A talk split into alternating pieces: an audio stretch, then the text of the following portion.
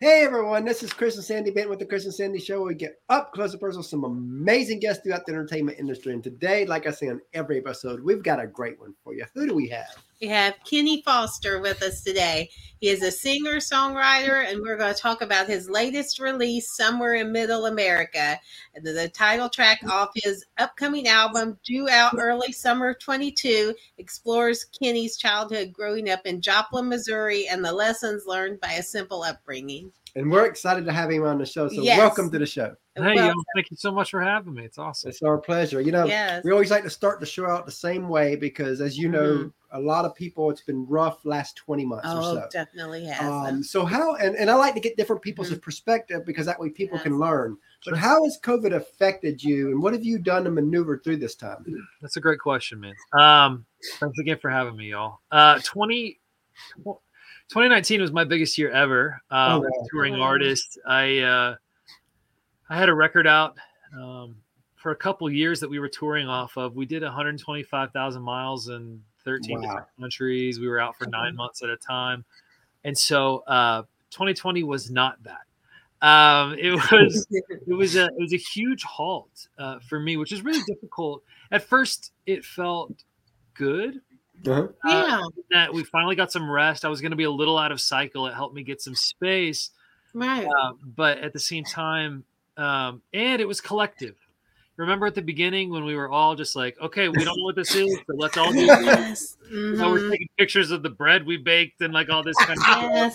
And pictures of toilet paper. Yeah, exactly. Oh, yes. I'm trying to find it. nice to remember. Um, but yeah, but then eventually, like it started peeling off, and different areas had different regulations, and then you had people like going to Greece, and you're like sitting in your PJs, wondering if you're missing out on something. Um, it was it was this strange like. I have FOMO anyway. I don't know if you guys have this fear of Mhm. missing out, and um, it, it, which is terrible uh, as an artist, especially. But yeah. um it was nice to have a period of my life that I did not have any of that. Like there was there was only so much any of us could be doing, and so I got That's to put all that time and energy into uh, creation and reconnection with old friends. Yeah. it was very Yeah. sweet at the beginning, and then once we realized we weren't sure how we were going to come out of it, it became way less fun. I think I imagine a lot of people felt this way. Um, Mhm. my wife and I we we live small and we save well, so we were fine. You know, like Mhm. everything Yeah. was good. Yeah. No real stress, but it. We were ready for whatever normalcy was, and so it was Yeah. I great. understand that. It was so crazy to go from you know pedal to the metal, you know, only sleeping in your own bed for like ninety nights, to like nothing at all, being home all the time. You know, we got to zhuzh up the the our place a little bit. Yeah, yeah. I got way better at cooking. Um, but Yeah. I I'm ready for a non-compromised version of normal. I am Yeah. ready for Yeah. that. Uh, One where everyone can be free to hug and hold and be around and indoors, outdoors, whatever our hearts desire. I'm really looking forward to that. The bad Yeah. part is that, you know, again, I think some people got so used to this that they don't want to go back to normal. And and it's like I've seen people on Facebook talk about I'm not I'm never going back. Hmm. Yeah. to that and, and you know but like for us you know we launched this show january of 2020 Oh, right on. a couple months before covid Mhm. and i remember our original plan was maybe 100 interviews first year we thought if we could do that be a great foundation and then covid happens and as i'm watching everything get shut down i told sandy i was like you know um, as a brand new show it's hard to get guests on because you're you're still new Yeah. i was like but now may be the time we can get almost anybody Well, and so sure. we just reached out to everybody, and we did Good. over three three hundred interviews that year, and we're over five hundred now because of it. Amazing. Yeah, no, everybody's access. And I think I I appreciate the way that the barriers kind of got dropped during this time. Um, Everyone knew what everyone else was up to. Uh, and so while that could feel hampering in some ways, I think it was really good because you end up getting to know the normal parts of us. You know, I think Yeah. the entertainment Mhm. industry is funny because we we hold aloft these folks to like some higher standard or some caliber, and then, but I almost the people that I want to aspire to, I also want to like them as people. And Yeah. I think that Yeah, that's something right. that maybe during this time people are starting to they want the whole package, if that makes Yeah. sense. Not just Yeah. somebody Mhm, who's sure. fantastical and, and has a huge team behind them, but maybe somebody who's also relatable, who has something else to say besides what it is that they do. You know? And social media has helped Yeah. with that, even though people, of course, we know fake a lot of stuff on social media. But if you're on social media a lot, people will eventually see through if you're faking it. So, Yeah, so I think social authentic media has helped people Mhm. see, you know what, you are just like me. And I think Yeah. that's a huge thing. All any of us are. I mean, that's you know, and if we wanted to segue, it, I grew up in Middle America where we, you know, held held aloft. You know, we, you know, the coasts were this magical place with all these fantastic people, and, and the way that we loved our music and our films, and, and you know, the posters we have on our walls, and, and all of that, you know, that sweet time. Um, no one ever really considered that we could be one of the people on the posters or be one of the people on on the camera and i don't know what it was if there was just this strange mental or cultural barrier that like kept us from thinking that way but Yeah. uh, yeah. at some point i i thought no i, I at least want to try i mean somebody's got to be doing this Exactly. you know like it's got to be somebody you know kind of why not me So, you know, a lot Mhm. of people would ask, when did you know you wanted to do music? I always like to go deeper than that. When did it click for you that this could be a career? I I'll be honest, I was at I had a band in Mm. college. Uh, I didn't start I didn't start thinking I could create music. Well, besides annoying my choir teachers, uh, you know, they would you know, we'd be thumbing through and I'd be like, you know, it'd be a lot cooler if the baritones did this and the bass. oh, well. and she was like, you can't do that, Kenny. And I was like, why not? And so there was Mm. something about that. I took some piano lessons, but really just to learn um, Bryan Adams' "Everything I Do, I Do It for You" to sing it at summer Oh, camp yeah. girls. That was really the main motivator there. Um, and then uh, I was in college, and I went to a concert of somebody that I held aloft. That was just really uh, a fantastic writer. It seemed like they were peering into my life and saying my words to me. Yeah. Uh, this- yeah. this guy named Dashboard Confessional. His name's Chris Carrabba, but he goes by the name Dashboard Confessional. And he had a band with him, and I I drove up from my college town uh, to Lawrence, Kansas, at the bottleneck, and I watched him play, and everyone in the crowd was singing his lines back to him, and there was this sort of seminal moment for me, which was, hmm look, this is my story. So how is Yeah. it every single one of these kids' stories too? And how did he do that, you know, to and for us? And like Wow. that sort of began my like search to like I need to be good enough that I affect people the way that this guy affected me. Um, and it went through a lot. And, and, you know, and I love that. And you know, as you know, a lot of people they see the glory behind what you do, the glory behind a Blake Shelton, of a Miranda, of a Carey. They don't see the grind, the sacrifice, the tears, the struggles it takes hmm to get to not just their level, but even a career level within music. And I always want to talk about that side of it because people think the glamorous side is where it's at, but we both know that the glamorous side is such a small part to music. Sure. And, I- Well, and reading your story, I know you know. Oh this. yes. we So let's talk a little bit about this. Tell us about some of the sacrifices and struggles you've had to go through to keep this thing dream alive. Well, it's funny because the music really got, or the money really got sucked out of music um, right around the time that I decided to get into it because my timing is impeccable. Oh impeccable. wow. Um, and it's just, it took a lot. You know, I, I mean, I left my hometown, which I loved. Um, you know, I Mhm. was 13 generations in Southwest Missouri. You know, we'd been there Oh, since wow. the Civil War. Um, and Mhm. n- nobody had really left and i had a great support system and i had people that knew my family and and uh, even when i went to school just an hour away like it reputation kind of follows you and, and you build this thing and it feels so real to you um, until you leave it and realize that it was only real in that moment in time in that particular region and uh, this sense of just you know global awareness um, national Mhm. awareness for what it, who you are and what it is that you do is a struggle you know a generational struggle for us you know up to a point and that was those were the shoulders that i was standing on that didn't even realize you know Yeah. Um, Yeah. And uh, so I moved to Nashville and I gave up, you know, a full ride at, at a college that I was at because Oh, wow. it was, um, You were all in. yeah, I, th- there was no reason not to be, especially the way that my life had sort of played and or panned out up to that point. I had no reason to think it would be any different when I moved. Um, oops. Uh, it, was, it was it was so much more difficult and more difficult than I'd ever.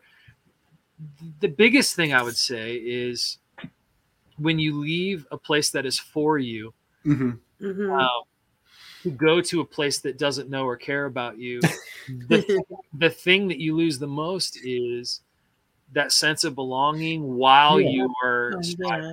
while you are trying. Um, makes not sense. Mhm. realizing that all of those, you know, guidance counselors or teachers or whatever that are leading you, you know, along the way, um, those all go away. And in fact, if you meet someone that could fill that role for you, they may be trying to do the same thing. I didn't realize that I was now in competition with my heroes. That was something I never considered in my life. I was like, no, Yeah. you, you know, you thank them very much so when you climb this ladder, not realizing no, like every every slot is finite. You know, every Yeah. opportunity is finite, and so one that you are taking is one that somebody that inspired you to do this isn't having, and you realize, Wow. oh my god, like I had no sense of this whatsoever. And and you know I get that. Um, like like with our show, you know, back when we launched our show, um, most people that were doing podcasts and shows like this were your average people, or trying to do Mhm. something with their life. Well, now all of a sudden it's become every art, every big artist, every Oh, big yes. celebrity is doing their own a shows, and it's like lot of them we're are. having to compete to get Against get- people we that we look to, up yeah. to. You know, like you said. yeah, like you Man. talked about. mhm. and it's and it's funny because you have to inhabit this space in your heart and mind that um, continues to pay homage to the people that inspired you to do this, but Mhm. also is strong enough, proud enough, assured enough to know that you belong, that you have a voice that is Mhm. different, that is specific to you, that fills a niche, um, Mhm. that fills a need that wasn't being met before Yeah. Yeah. um, and that's that's one of the biggest growth things for me you know that because again midwest humble and kind and uh, that's you know I i'm sure you guys relate. It, it hmm you especially in country music and the kind of music that i do like it's so Yeah. emotional Yeah. and it's so earnest and it's not just trying to be those things it is those things. And so it's really difficult to become like a self-promoting asshole in the midst of trying to be somebody who's like really like really trying to get to the bottom of this humanity thing this Yeah. relationship this life thing that we're trying to do you know i um that's been a really hard Balance there. exactly it's a tightrope you know because you can't it's almost and it almost in this particular in this soundbite world that we live in um it- it's it's almost the more bombastic the story the better. Mhm. but like hmm i don't want to find an earnest artist that speaks to me through some bombastic means. Like i don't want to be like you know dude falls off a building and lives to tell the tale also turns out to be a great songwriter. You know what i mean? Like that's Yeah. Well, what, what's funny about that is that probably it's probably helped us with a little bit with the show is you know my wife and I we met online and back in 02 February We of 02 did. two days later February 4th we so I mean we um talked on the phone for the first time then February um 18th so 16 days after we met in person we Yeah. set a wedding date We did. and then March 4th we met in person so we were meeting in person to see who we were going to marry so yeah. so we've got that. We kind of got that story that kind of helps us out because you know not too many people can have our story and not do That's too many people get interviewed by a married couple. Oh, I know. I love it. I, I I love what y'all are doing. It's really cool. Thanks for. And you know, speaking of married couples, that's perfect lead in for this. Your wife, I I know you say that your wife has helped you keep going because I know that she does that with me. Tell us about that. How how has she been that force behind you to where you know what, where you were at the point where you you know you're almost ready to give up, but she's like, no, you you got to keep going. Yeah. Um, it's a sweet story. Ours is uh ours is a love story forged from two small town kids that had the same realizations around the same time. You know. Um, she was working in the industry, actually managing a venue at the time that we met. Oh, wow. Okay. Mhm. And um, and I was a guy that needed venues to book them, but Ah, I that was, works. but I was so forlorn and so heartbroken when we met that I I didn't. It was the first time in my life that I wasn't performing for somebody, Wow. and she wow. saw through any performance that I might have put on, which was mostly stripped down, and saw the heart of me and loved that thing, and Oh wow. and I had never experienced that before outside of my family, of course. Um, and almost to the point that you almost didn't trust it. You know, Wow. it's Uh, like, yeah. this this is too kind. Like, what's the angle here? Um, it was just it was pure, and um, and she was also in the industry, and we knew each other, and so we went from these young kids that were wide-eyed and bushy-tailed to like, you know, grizzled veterans really fast, um, hopping a lot of jobs. You know, I was interning at Sony Records when we met, so Oh, I wow. like seeing Mhm. how the sausage was made. Um, yeah. which at first just destroyed me because I realized, oh, it has nothing to do with all of these things that I, I know. It's zero, you know, when the strength of your publicist is is more important than the strength of your songwriting, it just like that Oh, kind wow. of me a little bit. Um, but then I had a wife that was like, but we know how it works now. We get this, and so Mhm. wh- like we need to find good, earnest people that understand what we're after, that aren't you know in it for a quick buck. Like, how do we make a way in this town? And it, and it's not just this town, but the world at large. Yeah. And, Yeah.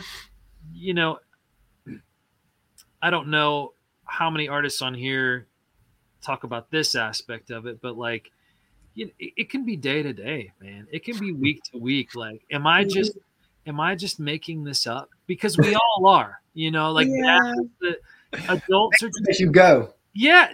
As we go. Yep. Somebody said adulthood is uh, jumping off of a cliff and building an airplane on the way down. I was about to, I was about to make that Yeah. comment that, that I was about to say it's like jumping off a, a cliff and and and spreading your wings as you go down, hoping it works. yeah and, and you know and trying to assemble the pieces of things that are also falling around you and it just you know it's this weird like nobody really prepares you for that um and that's the adventure of it and it's also the difficulty of it but the the amount of growth that happens through that process is really important and i needed my wife you know every step and continue to you know yeah, Yeah. Um, exactly. Same here. yeah it's and it's the best thing that we've got and it almost makes the thing that we strive for seem lesser in light you know through the lens of the fact that we got to find our person like what a wonderful mm-hmm. you know testament that maybe life's okay maybe life's pretty good uh, regardless of what we're going after um, and um, we've we've got a child on the way and i know that that's only going to change and get different Oh, congratulations on that. Because we've got a ten year old, but you'll hear from him later because Yes. we let him come on and ask a few questions. oh i love that And we've got a almost again, we're the family show. So see, We that's our niche. i think it's Um, good, Yeah. And, we also got a almost three year old. In fact, she'll be three Sunday, but yes, when Sunday later she'll be there. in life, when she Mhm. gets a little older, she'll be plugged in the show too, because we are that family show. Yes. i love that y'all that's really really cool you know, speaking of struggles, um, and, and you know, everything's about memories, about bringing back the past and all that. You know, back in 2020, before COVID happened, and the tornadoes hit um, Nashville, Mhm. I imagine that you had some memories that come back there. Sure, hundred percent. Um, it's strange because uh, the You're like, oh God, not again. well, I mean, and it happens every tornado season. You know, Right. um, you it's not it's not if but when, and it's how Mhm. bad. You know, is the question. that right. Yes. I mean, it, it it's a far cry from growing up in the Midwest Tornado Alley and Right. watch, watching them from your porch. You know, just making Wow. sure. Oh no, that's over on Seventh Street. Right? yes. um, that kind of discussion to actually being hit with something as hard as my hometown was, uh, Joplin. So it um, it changed the face of that city and you know the face of my family. We were we were very lucky. Um, we were very lucky in our in our neighborhood and in our Right. home. I mean, my parents rode out that F5 tornado Wow. um, oh wow. in their uh, crawl space of our home, like my shop. Mm. Mm. um, and that was uh, something that I knew about but wasn't there for. I was still in Nashville, uh, living Right. on just some random Sunday afternoon, Mhm. and uh, you know that changed the course of my hometown and, and the course of my family, and uh, and then similarly in 2020 when the tornadoes came through Nashville, uh, I was I was in Europe. I was on tour. Oh wow. Oh wow! so again, like something's happening back home that I have almost no control over. Mhm. Wow. Wow! And then went straight into COVID lockdown after that. So even Right, right. even your want and desire to go help and pick up, And you can't. Yeah, Mhm. it just it felt really weird. And I, I mean, Nashville was hit hard in 2020 because then you had the Christmas bombing. Oh Yes, yes, at the end of the year. I mean, it was like at the Mhm. end of the year, we were like, because I mean, we're planning on eventually moving to Nashville either end of this year or next spring. Uh, we But, back in 2020, we were watching it and we're like. Nashville just cannot get a break. and it felt that way. I mean, I think the weight of the city was kind of on all of us. You know, we were finally in national news, but not for the reasons you want to be. Um, right, right. you know, but and- you want, but you got this. But the one thing that I did notice between all that, from the tornadoes to COVID to the Christmas Day bombing, is you got to see the Nashville spirit. Sure. There's something different Yeah, about. Na- I mean, I know that every strong city has their own spirit, Mhm. but in my opinion, nothing's like that Nashville spirit. Yeah, well, I mean, I, I'm of course very biased. Uh, I thought the city of Joplin did a pretty darn good job Aw, uh, for coming back, and it was Feeling really that, neat mhm. to be in and around that while it was happening. Yep. yeah, The family and the community, and seeing the greater communities come in for volunteerism, um, which was Mhm. really cool. Tennessee is the volunteer state, so of course they're going to have within them. Yes. um, so yeah, no, it's it's a spirit that has this sort of like resilience in the face of, Mhm. um, and I and I think it's not this defiant like standing on the mountaintop throwing spears at the clouds or anything. To me, it's Mhm. sort of like, yep, this happened again. You know, there's this sort of like, and then. So okay, yeah. Yeah. So this now what? And, and almost more of a focus on the now what than the what happened. Uh, Yeah. we're all going to write our songs about it because that's what we Yeah. do. But, but no, Speaking of writing songs, you can tell us a little bit about your hometown songs and stuff. Yes, sure. well, it's funny because I would say that like my career in country music, so to speak, kind of started there inadvertently um, through Mhm. the song that I wrote. Um, I really just I wrote the song for my family, knowing that we Yeah. needed something, and um, and then we went. I went down two two or three days after the tornado, and we'd we'd kind of put a blast out on social media and got a few publications to pick up, and so we took down like truckloads of supplies. Um, for Oh, folks back yeah. home, you know, anywhere from like toothbrushes to extra clothes to backpacks and luggage and that sort of thing um, softly used and brand new. And we went down there and at a sort of like get together of some mutual friends whose house wasn't affected so they could house it. You know, they made some pork chops and we sat around and tried to figure out what just happened. And I pulled out my guitar, I had it with me, and I played this song and and they loved it and wanted to share it and it was like it was deeply Wow. meaningful to everybody there and and like again i think coming from just like you know not not like a prodigal son but you know just somebody who knew about it and had been from there and it meant so much to i think it resonated in a way that i wasn't ready for and Yeah. so we came back home and recorded that and then um, we had a dear friend michelle steffes who's a director now in la that ended up coming to joplin in the next couple months and we shot a music video for this song just because how do we amplify this message and, and help help the healing process you Yeah. know such Yes. a powerful i thought it was just for us but it turns out it was for everybody you know similar to a dashboard confessional situation you know or, or Yeah. like a, you know a, a river or an unanswered prayer I mean, that's what's great about music is is because it means something to you. Doesn't mean it's gonna doesn't mean it's gonna mean the same thing to everybody else, and everybody else can find their own meaning, and that's a power. Yes, That's what that's a so powerful song is. Sure, and I think and I think a really strong song pulls people to the same emotional state, even if they're even if the specifics of the emotion are different for them. Mhm. Sure. Um, Mhm. And that's a craft. And and that's something that country music does better than any Yeah. other genre. It just um, there are feelings in production in pop. You know, you can get an emotional. I mean, this is a funny reference, but like every time I listen to Coldplay, I know it's Coldplay, and I go to the same sort of like mental place. Yeah. Um, and I, but country music has the power to do that where you lean in and you wonder what's about to be said because you know something's about to be said. Mhm. And there's the promise of that that um, that I hold on to at least through a verse chorus. And you've either got me at the end of that chorus because I see what you just did, or I'm out. you know, like so what what is it that you've said? What what are we trying to do here? And is it edifying or is it tearing down or like what you know? Is it Because they because in country music they go both ways. Oh Like- yeah. like like Some like, like for I, I remember and, and and they make you think sometimes they make you think they're going like I remember when Gabby Barrett's I Hope song first come out. Mm-hmm. We were listening to it and I'm like, my God, this is different. This is actually uplifting your ex. And then Yeah. all of a sudden the it gets- chorus yeah. came and I'm like, okay, there's the There's the swing, right? Yeah. Well, and you you praise the the turn like that. I mean, that's great craft, you know. Um, but and, and I guess for me, I don't know if it's just about getting older or just being inundated with music all the time.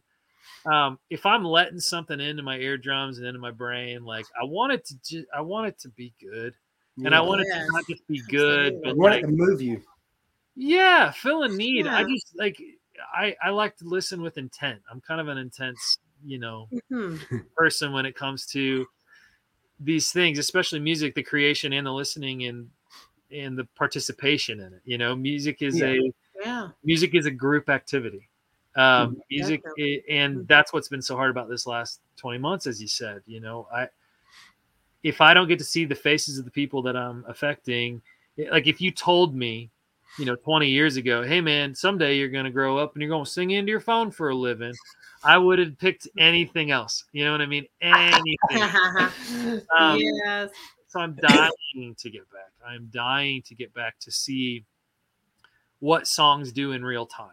Exactly. Yeah. Yeah, 'Cause brain- you can't measure it online. I know that they try, but you really can. You, you can only measure it when that crowd is Oh, there when and you you're see singing, the faces, and then you see the faces on how they react to certain parts of songs. and and you feel the room, the air in the room change Yeah. when a lyric hits, and and Mhm. audible gasps in a quiet room, or like, you know, for me, um, even seeing somebody like a confused look on their face, I didn't do something wrong, like They're thinking They're like, thinking, okay, like, I'm trying to process this. it pumps it pumps me full of adrenaline that can only be figured out in real time and it's this Yeah. it's this rush that like uh, to bring back another analogy a tightrope like i'm on it and we're either gonna like make it to the edge of this platform or we're gonna fall into the net and like it's Mhm. anybody's guess including the people that are gonna determine whether or not this went well you know we're all just like yes. "Ooh, blah, blah, blah, blah," and I I long for that. You know, I can't wait to get to to be in a space where we're in a festival format or a club format, and everyone just gets Yeah. to be themselves again. It's I gonna love that. Now, as you know, a lot of people they they see you, but they don't see the team behind you. In our opinion, teams never get the love they, They do deserve. not. On our show, they get some love. Mhm. So you want to take a few moments and tell us about the team that helps you be who you are.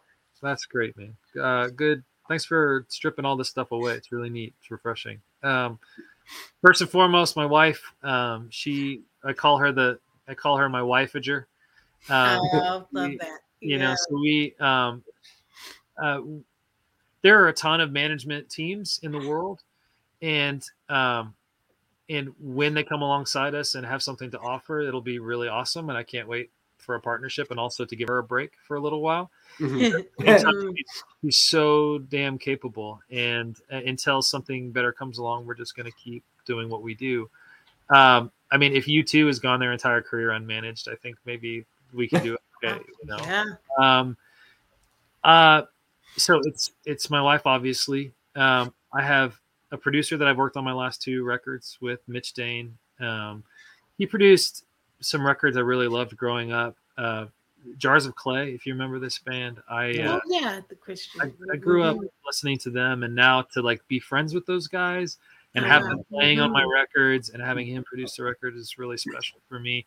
And he's a little left of center in the regular Nashville studio grind. Yeah. Mhm. And I'm a little left of center, and so I feel like it So it works. it works absolutely 100%. I have a ton of co-writers that inspire me in new ways every day, whether it's for my music or someone else's music, and without them, and they're, they're numerous. Um, I I couldn't do it without co-writers. Um, we uh, we finally got around to. Uh, I have a photographer and a videographer that uh, I took with me when we were making this. Before we made this new record, I Mhm. took back Mhm. home with me. Uh, one of them is a Missouri boy. Uh, Oh one's yeah. a Tennessee boy, one's an Arkansas boy, and so we we went together, and I showed them the road that I take back and forth between home and You're just pulling all the SEC around you. yeah, basically. Well, we we joined up late, if we're being honest. I know full well. Uh, but showing them that space, and these are the type of people that I've gotten to put around me. Mhm. They're artists themselves. You know, videographer videography is an art. Uh, photography, especially the way that Rory does it, is an is an art. Um, to Rory White and Kenny Jackson, and I just trusted them implicitly uh, Yeah. come together and, and and put this record together as we went.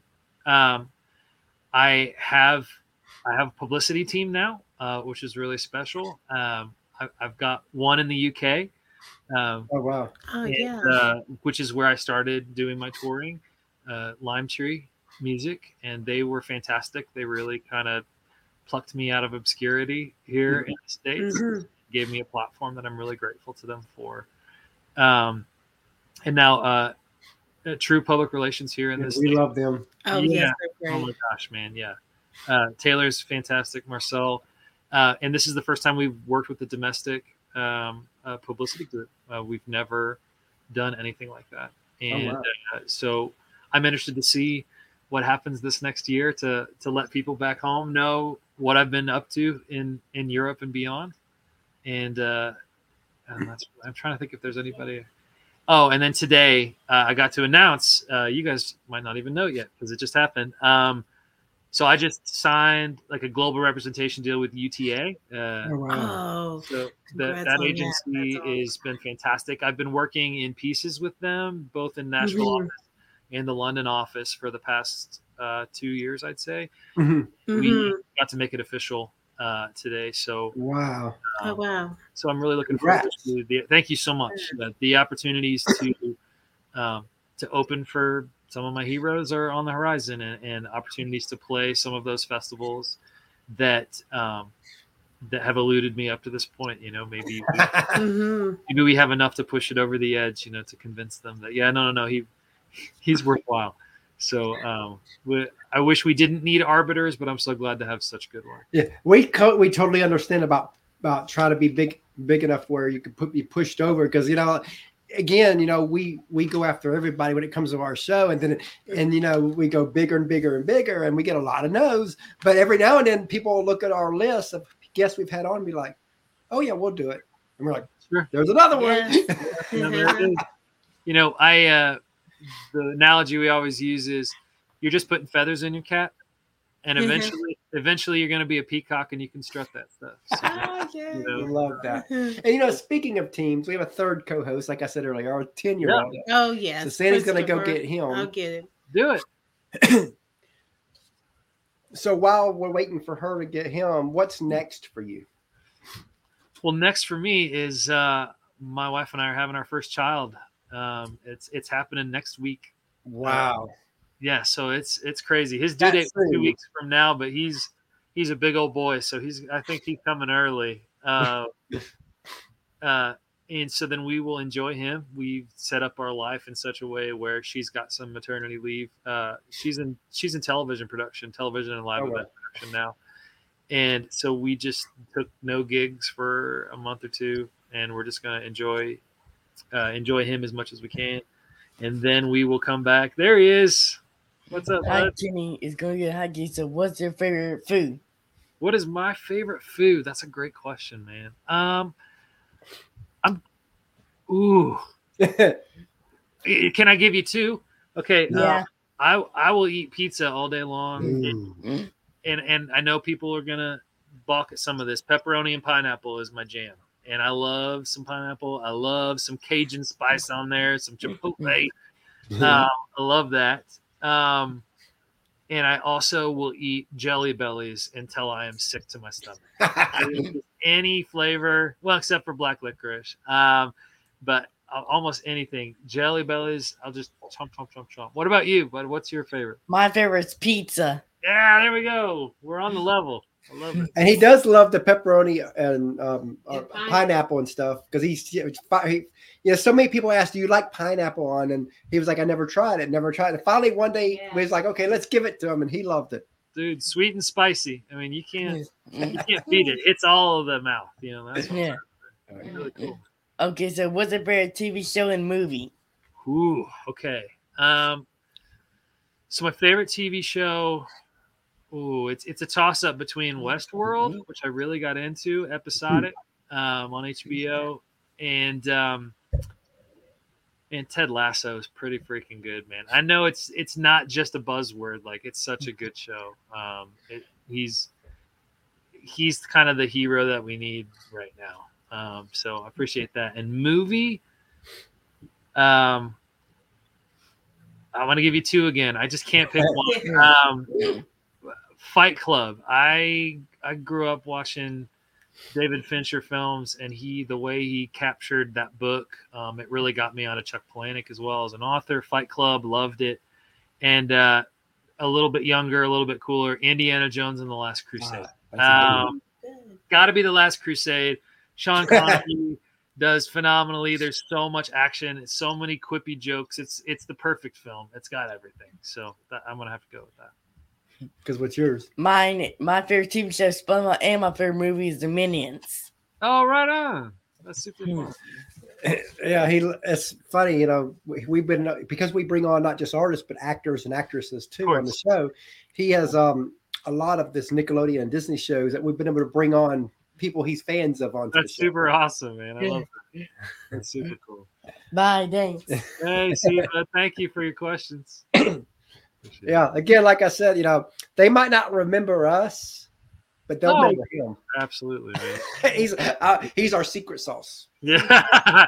hey, we all need it. We all need it. not great you know granted it, it, most people do remember us but when they do- if they don't they will If for they sure remember him. They'll remember Chris. Well, at least remember the family show because nobody Yeah. how many people can say they've been interviewed by a 10 year old Yeah. Yeah.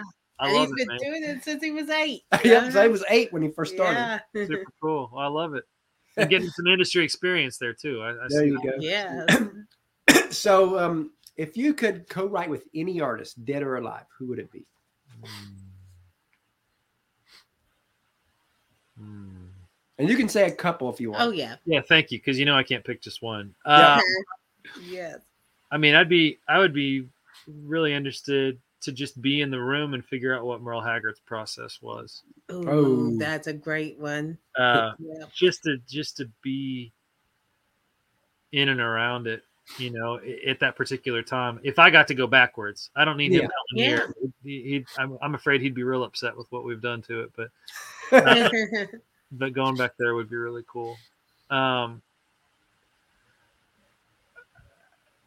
John Mayer. John Oh, Mayer that's is a uh, Mhm. I don't know for my generation specifically like he just has a prowess. Um, part of me doesn't want to see behind that curtain. I just I just want to like appreciate him from afar. Um, yeah. yeah because you might see what you don't like and you're like then you Or- just destroy it. or the other way not yeah. even that, or like I find out that I've been doing it wrong this whole time. I don't. I don't Oh want to yeah, yeah. So And he's um, mastered it. yeah. because he's the master of that he he is he turn a phrase man. Nobody nobody does it like like he does. Um except maybe with and again Chris Carrabba from dashboard confessional like uh um he's he's a master of taking a moment and like hitting the specifics in it that they aren't your specifics but you imagine it. You imagine that it is. Um Mhm. and i think that's just a skill set So I think Yeah. Yeah. if we're talking pure writers, I think those are those are the three because both I know that all three of them were they were what they were. There were no not a lot of co-writing involved, just just the Mhm. brains. So, Now, this question would probably have a thousand answers. Just think of first one or two things that come to mind. You know, I usually ask for one, but you can do a couple because I know that you're going to go there. Anyway. anyway, but what's a song or two that you've heard that you wish you wrote? Okay. Uh, the first one, hands down, the good stuff. Uh, Wow. Chesney put out. Oh, I love that one. Yeah. That dude picks good songs, and Mhm. there is not a wasted line in that entire song. Yeah. It's so so good. Um, John Mayer's three by five um, is just it's stupid to talk about to talk to somebody that like you're sending them photos hmm um, because you want them to be there and then like deciding that you're not going to do that anymore that they have to be with you and i don't know there's that's what a cool i love things that come at you sideways like that Yeah. Uh, yeah just those really thought well and and the river i remember where i was when i i was i was at a boy scout camp when i heard Mhm. uh, for the first time. Dream is like a river, ever changing as it flows, and the dreamer's just a vessel that must Mm. follow where it goes. Yeah. Trying to learn from what's behind you, never knowing what's in store, makes each day a constant battle just to stay between the shores. And it was like I was, you know, I was 11 years old, and like Wow. suddenly Sounds- realizing that, like, oh, like even adults don't have it together. I think it was one of my like you know first like hmm, realizations um that maybe i didn't maybe there's more to all of this uh You, you, you know, Mhm. speaking of when you were 11, um, I've got a good story of little Chris. When, you know, he was nine. It was la- our Yeah, very it was first time year. visiting Nashville last year. Mhm. We went four times last year. That's how much we end up loving it. right on. But but very first time back last April. First time any of us have been. We've never We been had- there. None of us had ever been so there. it's that evening. Mhm. We're walking down um, almost to Broadway, and we get in front of Honky Tonk Central. and one, one of the drummers in there seen little Chris So I'm listening to the music intently because he loves music. sure, He- sure, sure, and sure. hands the drumstick to someone. Says, "Go get this that little boy out there." So he gives him the drumstick. So we thought that was like the coolest like, thing. "Oh, But- cool, but then- We had no idea what was about to happen. So we walk across the street, and we're now listening to, to the person that was on stage for Dierks Bentley Road. Sure, sure. Yeah, And, and again, he's into it. He's like shaking the drumstick because now he's got a like, drumstick. Bob, it's drumstick. And- And the woman singer, she she sees him. She jumps down and asks would he, he like to play a song on the drums with them since he had a drumstick with them. And it happened to be the summer of '69 song. Nice. Oh, So she yes, pulls him classic through Barbara the window literally up on the through stage. He's never had touched drums before. Oh, and it- Yeah, he and it's gets- a packed house, like they're one, rooting for him people and- cheering. experience, So here it is. He gets on stage, that never knowing what he's doing, and he just fell in love with it. Oh, that's so cool, man. I I love that the hospitality in Nashville is doing that. That that that that Mhm. those dream makers and everybody who's in those positions is is is is aware. I I I, I love stories like that. That's really special. Yes, that made us realize what a great place Nashville is. Where Yeah, dreams man. Well, ev- everybody hears from somewhere else, but I think we were, we were all drawn by the same passion, the same Yeah. want, the same desires, and and that can be a tie that binds. Absolutely. So, what are some sources of inspiration for you? That's a great question. Um, I don't read a lot, but when I do, there's this. This can be so weird. I'm such a weird dude. Um, uh, there's a Japanese author is is Haruki Murakami, and there's something about the way that he writes that's so. It's both grounded and Mhm. Dreamy slash metaphysical. Like he has Okay. this he has this way about him that he can his entire book sets these beautiful scenes that are almost unreal, but you're there. Mhm. And, Mhm. but he, but his focus is on the inner monologue of the characters that are going in it. So you're Okay. learning about life in these other various ways, and, and it's always so inspiring to me. Whenever I write free Mhm. verse or something, I usually it, Yeah. it ends up in a in a in a style similar to his. Um, um, musically right now, I'm really inspired by this guy. Uh, his name's Patrick Droney, and he's um, he's he's a young kid, um, very in the John Mayer situation, but Mhm. Yeah. um, but with a little more emotional vocal delivery and just as good a guitar player and also a very Mhm. clever writer and um he's getting a lot of attention right now and I and I in the industry one of the things you have to guard yourself against is hardening your heart against people that are also Oh, yeah. you. It's really easy to do because it's so competitive because there are only so many slots but when you see somebody get held aloft that you're like yes 100% they deserve everything that they've gotten and i think he's just one of those guys um a- he's a fantastic player um and uh and a good human besides i just appreciate what he does what he puts into the world uh, my doubt. friend and co-writer melissa uh, tours with him and writes with him as Mhm. well as, as she does write with me and and that was kind of the connection that got me in through Oh wow. Oh yeah. I'm, inspired by that. Um, what else am I inspired by?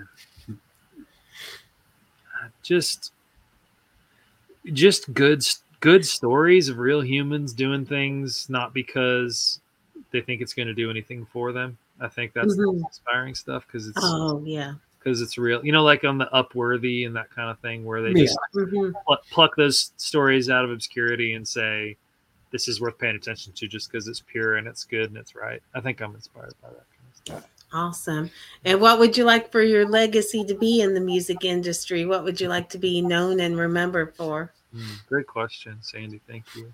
Um,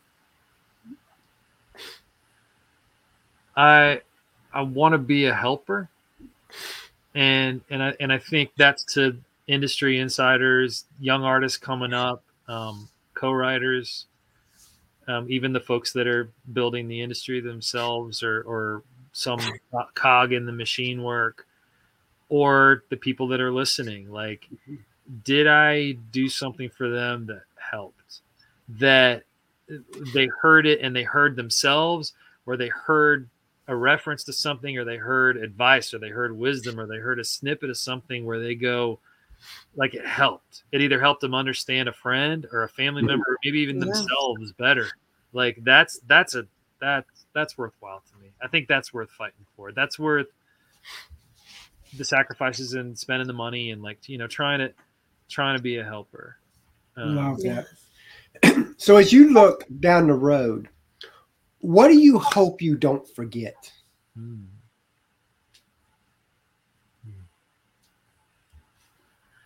I hope I don't forget that we're all just like walking miracles. Like Oh, we are we are just we were two cells that got together and through against all odds and given our given our particular uh pregnancy difficulties in the way of like welcoming our son into the world mhm. Mhm. um it's all a miracle every single one of us is You know, she had cancer when she was 19 and wasn't supposed to ever have kids, and here it is years later. We have got two Yeah.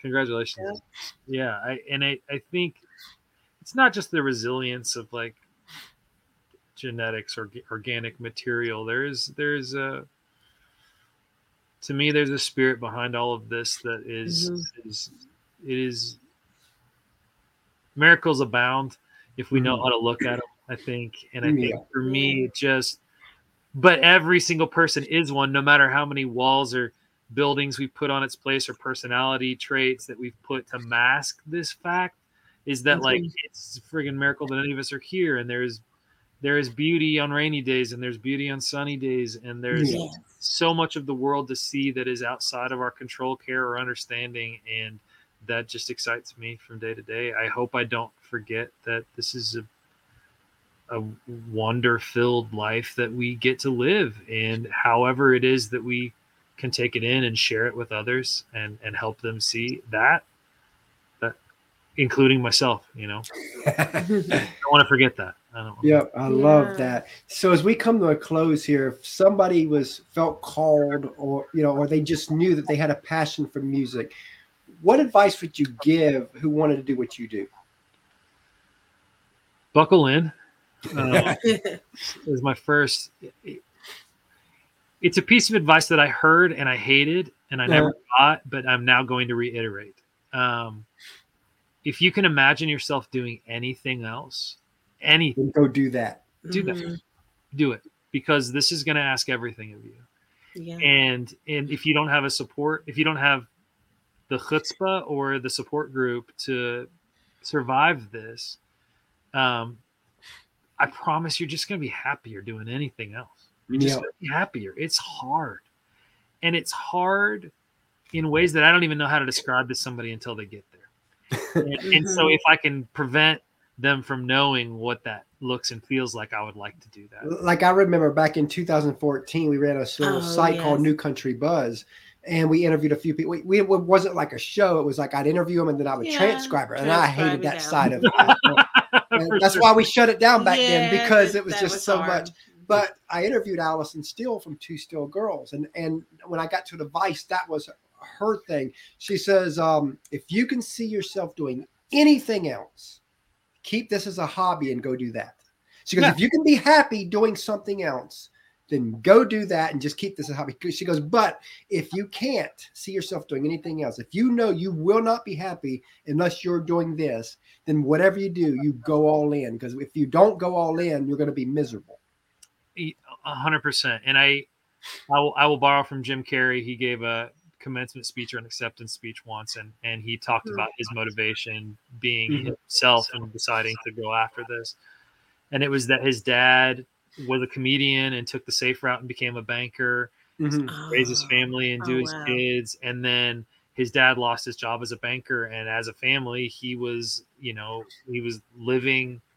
They were living in their car, you know, as a, uh, you know, as a as a family Yeah. and Mhm. and he said it was at that point that he realized um you can fail at the thing that you don't want Yeah. and Yeah. and that's that's an important moniker as well like even your safe route maybe isn't as safe as you think it is Mhm. Um, so especially in this day and time. is is That's there any reason not to try to do the thing that you absolutely don't mind getting up and doing every day regardless of whether it's hard or good that's Mm. probably the right path i think Love that. Love Mhm. that. So as we close out here, tell everybody how they can find you. Um, Kenny Foster music on both Instagram and the TikToks. Um, Yeah. Foster official on um, Facebook and YouTube. And uh, when I tweet, I tweet under the moniker Kenny is go because you don't stop. Okay. So um, please come say hello. Uh, would love to interact with and, and share as much as I can because again, all I want to do is help. So awesome. Love that. You know, we really enjoyed having you on the show We today. did. And we look forward to having you back down the road. thanks, man. I, I really look forward to it and all the best to you guys and your show as well. All right. Oh, thanks so great day. much for your time today. Of course. Cheers, guys.